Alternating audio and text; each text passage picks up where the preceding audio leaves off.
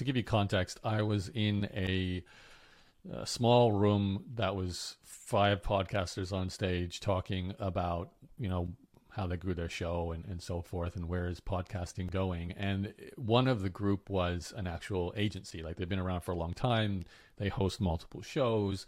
And their overall concept was that the idea of a podcast and that label is not like it's becoming less and less relevant to the way mm-hmm. content is distributed even interview based content or maybe like what we're doing now uh, it's really just broadcasting is podcasting is associated to the, the good old iPod, which I don't think even exists anymore. If I'm correct, it was discontinued by Apple. So um, it, it, it, usually refers to listening to audio, but really, if podcasting is moving to YouTube, if it's being shared on all the social platforms, whether short form or long form, even it's starting as a stream. Like a lot of shows now are first streamed, then obviously saved as long form, then chopped up and redistributed in short form.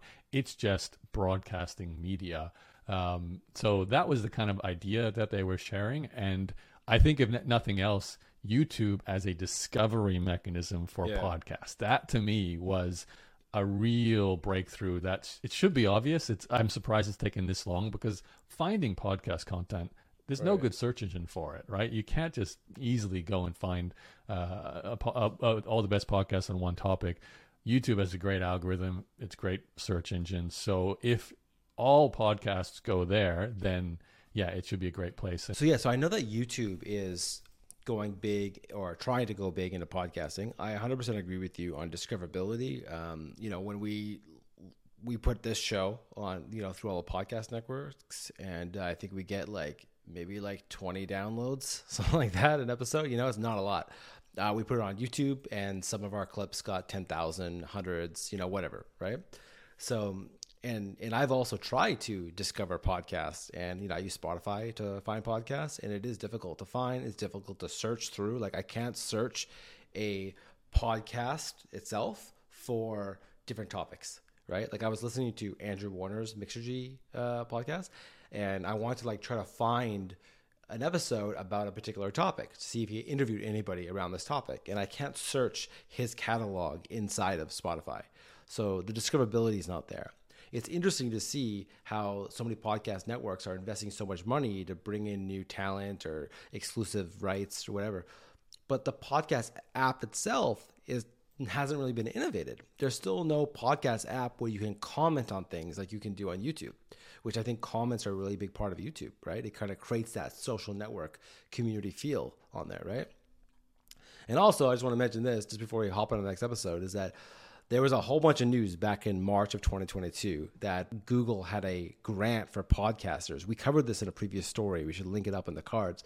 But uh, I have a theory that this whole thing was a lie just to make people think about podcasting on YouTube. They said they're going to give away between fifty to three hundred thousand dollars, and uh, we did a whole whole episode thing, not a whole episode, but a whole whole story on this. How I think the whole thing is BS and there's no there's no podcast podcast grant because now it's still been you know several months since they since this news was rumored and it was all over the place every every media company was covering the story yeah there's still no grant but I do think that YouTube does see themselves as a place for podcasts and um, and and I think it is a good place to have a podcast.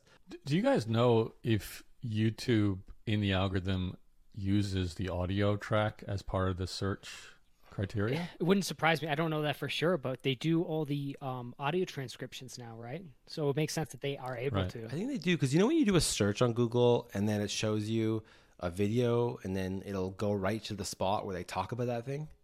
And they're now like uh, like creating um, chapters yep. automatically. So I think they do, and mm. probably it helps if you actually put in your transcription file. That's probably going to help as well.